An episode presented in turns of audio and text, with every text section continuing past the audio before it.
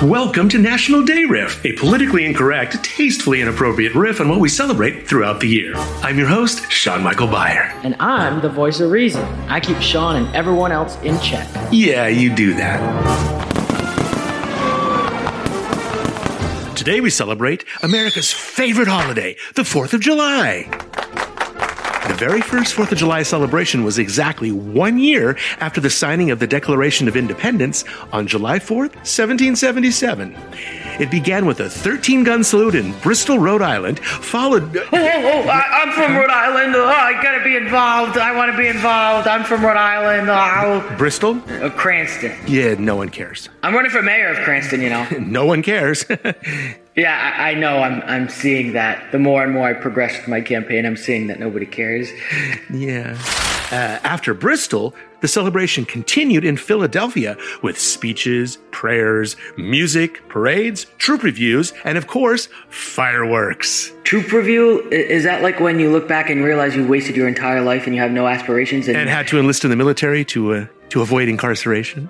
I've been reading a book by uh, Dave Rubin called "Don't Burn This Book," and uh, he swayed my mind on how I feel about the military. I think we need a strong military presence. Uh-huh. Not that we need to use it, but that's how we ensure peace. Therefore, everyone will back down and not mess with us. Uh.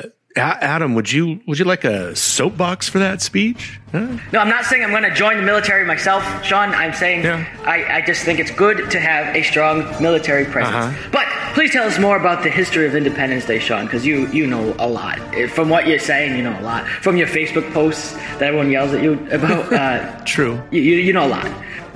In 1870, the U.S. Congress officially declared July 4th an unpaid holiday. Oh, so you weren't allowed to work and you don't get paid? Yeah, just like during a pandemic, pretty much. Too soon. Oh, oh, oh, oh, too soon, too soon. Shh, shh, shh, shh, shh. It wasn't until 1938 that Congress finally made the 4th a paid holiday.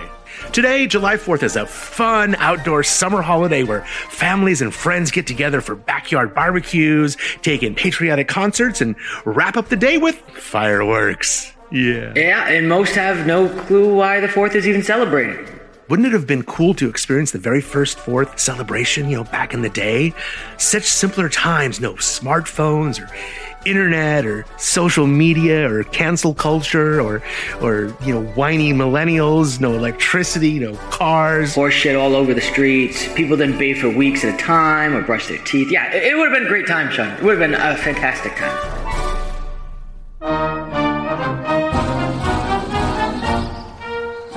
Oh, Randall, honey bunny, Yes, Sandra, my turtle dove. don't dilly dally. We shan't be tardy for the first July the 4th merry making. One moment whilst I put in my. Oh, whoopsie.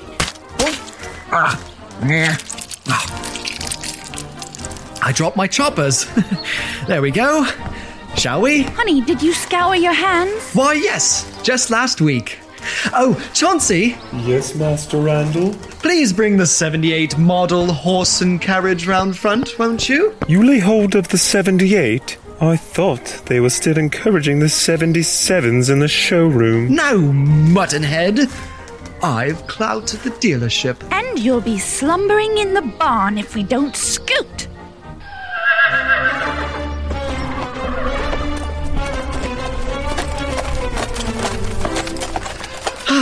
What a beautiful eve for bonfires, bells, and fireworks. Yay, but this humidity makes me look like an owl in an ivy bush. Better than a harlot. I beg your pardon. Um, you're the only harlot for me. I beg your pardon. You, you- in fact, you're you're the the, the, the queen of of harlots. You- you- I beg ah, your you just- pardon. You're, you know, I mean, if you were a harlot, What? Not that I'm saying that you are. You would be like the the, the, the most marvelous harlot in all the harlot land. Oh, look, fireworks! I'd quit whilst you're ahead. Ice on the road. Yeah! Generic red pepper flakes are on every pizza table in the country, and they all suck. They're stale, no heat, no flavor. Flatiron Pepper Company has fixed that with pepper blends that combine incredible flavor and some serious heat. No additives, just the damn peppers. There's four pepper blend, Hatch Valley Green, and my favorite, Dark and Smoky, with chipotle, ancho, and habanero. Such fantastic, rich, deep flavor with just the right amount of heat. Head on over to flatironpepper.com and use the promo code RIF10 and get 10% off your first order. That's flatironpepper.com RIFF.com, promo code RIFF10 for 10% off your first order. You'll never go back to generic red pepper flakes.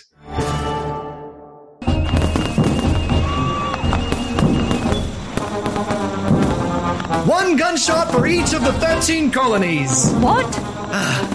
One gun. Huh? Mm. one gunshot for each colony. What? One shot for each colony. You want me to ride you like a pony? Oh, check, please. And later that night, Randall and Sandra conceived their very first child, one of many. Hmm.